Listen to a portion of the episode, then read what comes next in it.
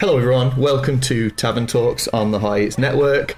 I am Dean, and I'm joined today by my good friend James. Hey guys, this I'm actually looking here at the um, the the questions we got before um, that you asked the other day. So first off was Darvis uh, 0.2, I don't Yeah. that, who asks dice real versus digital. Oh, yeah. Let's pick up straight with that question So I from think re- Darvis. yeah.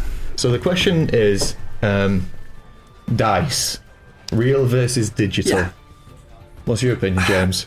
I I have used both. I think almost exclusively I prefer real dice. Yeah. Just just real dice are better. You know, I'm Yeah, here yeah, I'm here at a table. I want to exclude myself from a screen as much as possible.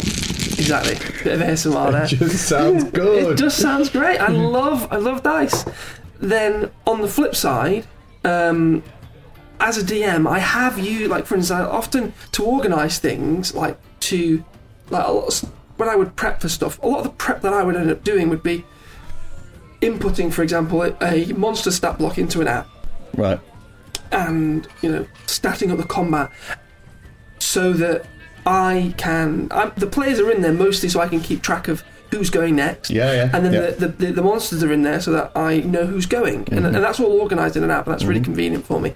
And some of those apps will include a button, so you, you will have already pre inputted, you know, a monster's attack will be, I don't know, d20 plus 4, mm-hmm. whatever it might be, and you just click the button yeah. right? Yeah. And and for speed of combat, so that I haven't got to go d20 plus four, add that, do the math, It'll just do it. Mm-hmm. You know. In those instances, when I'm running a combat and I want to think, keep things moving for the players, that's when I would use them. I'm totally the same. Yeah. I totally agree. Yeah. And so there's there's only some instances outside of a combat where I'd have to roll an enormous number of dice, such as like fall damage. You know, like somebody. So I had in my campaign somebody got thrown off the side of a skyship, and so it was like hundred or two hundred feet up. It's like I ain't got that many d6, and also can I be asked adding them up? No. Yeah. I'll just add them up on D and D Beyond. think I think those are the instances where it's handy having a dice goblin. Yes. Because one of one of my players, he loves dice to the point where he's got like you know you get those boxes with like partitions. Oh, yeah. He's got this huge box, and he will be like Andy. Uh, get your dice, and what I'll, what, what I'll often do is I'll, I'll, I'll, I'll, I'll split it up. Sometimes I'll be like Andy, roll me, you know, ten dice. Or often what I'll do in with with the party to speed up things like loot rolling, or to speed up things like um, you know, for instance, when we do a loot roll, it'll be this player rolls a d20, this player rolls a d20, this player rolls a Yeah, d20. yeah. And it's, it's, it's more inclusive as well, It's more it? inclusive, yeah. But for instance, when we've got, like, for instance, if we sometimes have, um, uh, wand of my party had a one of lightning bolts, and you can cast that once per day at a ninth level, uh, or an eighth level, something like that. It's really high. It's a shit ton of d6s, right? Yeah, yeah. So what I would do is I would have the party split that up. Right. So I would be like, okay, um, party each party member rolls five dice or whatever it might be, you know, and we'll just split it up that way. Mm, Yeah, that's You know? interesting. And I like that idea. So if there's if there because if there's a big moment happening in in in a combat, some players will want to roll all those dice. But for example, if it's that many fucking dice, it takes ages, and then Yeah, you've got to add them up. So Yeah, what I will yeah, do yeah. is I'll be like, okay, you you're rolling that many, you're rolling that many, you're rolling that many. yeah, give me the total. We'll add the total. Total. Yeah, yeah, yeah. And then that way, everyone's been involved. And generally Yeah. speaking, what I will do is, if there's like a, there's, there's usually never an even number of dice. Yeah. So the player who's actually rolling it gets to roll the most dice. Right, yeah, yeah, yeah. You know? And if we're, if we're in, you know, that's often how I will, will do things like that. That's you know? interesting. It's, an, it's just a way of making things. Um, but to be fair, like with the one light ones isn't a great example because it's not that many, and I'll generally have a player roll that. But I remember specific instances where I have done that, where things are getting a little bit silly, or or maybe it's where the wizard is casting a high level fireball for the third time, Right, right? yeah, yeah, yeah. And and the player in question just can't be asked to, to count all this shit, and we're happy splitting it up. So that's it was it's a it speeds up combat for everybody, Mm, you know, and, and everybody is involved and everybody is happy. but they're physical dice. Yeah. They are physical dice. Yeah, yeah, yeah. Uh, you know, if if at all possible, uh, if the players are involved, it's rolling physical dice. The only Yeah. time that that generally happened at my table was if the the younger player in question forgets to bring his dice again. Right, yeah, and he- yeah, and okay. and uh, we're playing often. Often it will that would only be if we're playing remote. We're playing digitally on Yeah. two screens, and he doesn't have his dice to roll. yeah, yeah, yeah. You know, because Yeah. there's because some players, some DMs would would hard rule it that if we're rolling, I don't trust people. Oh, so Um, if we're did- playing online, Yeah, like but like uh, you're only spoiling your own fun Yeah, doing yeah. that and. If you're if you're suspect, yeah, okay, use Yeah, those and- tools. I, I, I get what you're saying. That I'm a, I'm a very live and let live DM. Like if you're gonna fudge your rolls, like yeah, you're only ruining it for yourself essentially. Yeah. You know, like um, yeah. I'm not gonna tell you off or something. Yeah, Um, I use real dice when I'm DMing, except for when, yeah, like you say, the damage is way too much or Mm-hmm, whatever. And yeah, I mean D and D Beyond, it's got a bit of slack recently because of Wizards of the Coast being shit, but um, there's a lot of like useful buttons Yeah, on there. Absolutely, and I've used them as well. I think they're great. I think those they have a place, 100. percent I Mm, think I totally think that. I think what I tend to do with with those is if if it's just um, our table. I don't know if you've implemented anything similar. We have something we we, we call Doom dice. Okay. So so let me let me explain Yeah, what yeah, Doom dice are. They're a really fun thing to implement if you if you want something silly to do at your table. okay. So uh, the way it works is if if if we're ever getting advantage or disadvantage, I have two dice that are giant, oversized, uh, big dice. They're like you know Like bigger than like a golf ball. they're a, yeah they're sort of golf ball sized dice, Okay. They're really good size, and everybody can clearly see on the table the different colours. Right. And okay, okay, the blue is disadvantage. The blue is your if it's advantage, you you, know how it goes, but Yeah. you roll both, and that's how we would we would often do it. We would make a spectacle of that, and I think that's a really fun thing to implement at your Hmm. table. yeah, that is interesting. You're so instead of a player having to go, oh, I'm going to roll with advantage.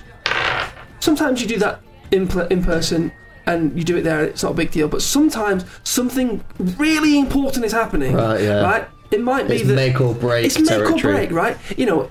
You know that's another reason to roll death saves in the open. Yeah. You know things like that. Yeah. Like oh, I, well, we can talk about that in Yeah, a minute actually, because we do ours a specific way. yeah, I know. Yeah, you, you know you've done some specific stuff. It's interesting. Um, so Do you want to we'll- do some of the questions first, or do you jump into that since we're here?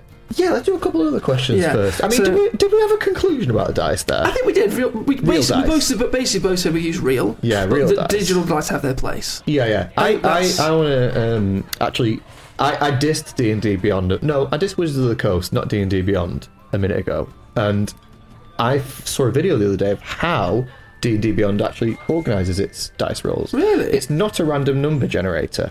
Yeah, that doesn't a lot, surprise me. A lot of people think that yeah, it is a random number generator. You can do this yourself if you want a non-biased. You know, if you don't trust an app or something, as an example, you could do a random number generator between one and twenty and just let it run. Not a problem. Uh, D&D Beyond doesn't do that. It does have. It's a physics simulator, so it has a D20 That's super cool. with the sides of the dice numbered appropriately, and it throws it in a physics simulation. And so, yeah, the, the how the dice is going to bounce That's awesome. does change. I love that. That number brilliant. Because actually, that makes it interesting. That's that's a problem with with random number generation. Software can't do random If we're generation. getting like really nitpicky, Yeah. then yeah, Yeah, because because the way the way the random number I was watching an interesting video about this a while ago. The way um, that random numbers, actual random numbers, are generated is almost always. In, in, I I think in fact it is always used and using an analog system.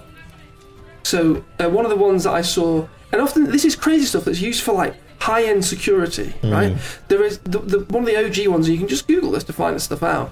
One of the ones that was used was a camera pointing at a wall of lava lamps, and the movement of the lava lamps was extrapolated into data, and that would give random numbers. Because that is because So that is an analog thing that's just truly random. I love how nerdy we're getting here, Yeah. but I, I'm into this. It's, like it's, totally it's, into it's, it. it's interesting in its own way. We won't go too deep into that, but that just if you if anyone in chat's interested in that, have a Google on on and how numbers. how random number yeah. generators It may ha- have have evolved. It's, it's obviously evolved, you know, and there's lots of different ways. But that is, you know, when I was doing some research on this a while ago, like that's how it's often done with an analog system because uh, it truly in software. Now I suspect maybe if we, when, when we're going into into AI territory or you know. The, the software solutions for it, my understanding at least, is that they can get very close to what appears to be a random number. Yeah. But for example, um, uh, an interesting, a funny one about this, I think Spotify it was used a tr- used a true random generator originally for its randomized tracks, Mm-hmm.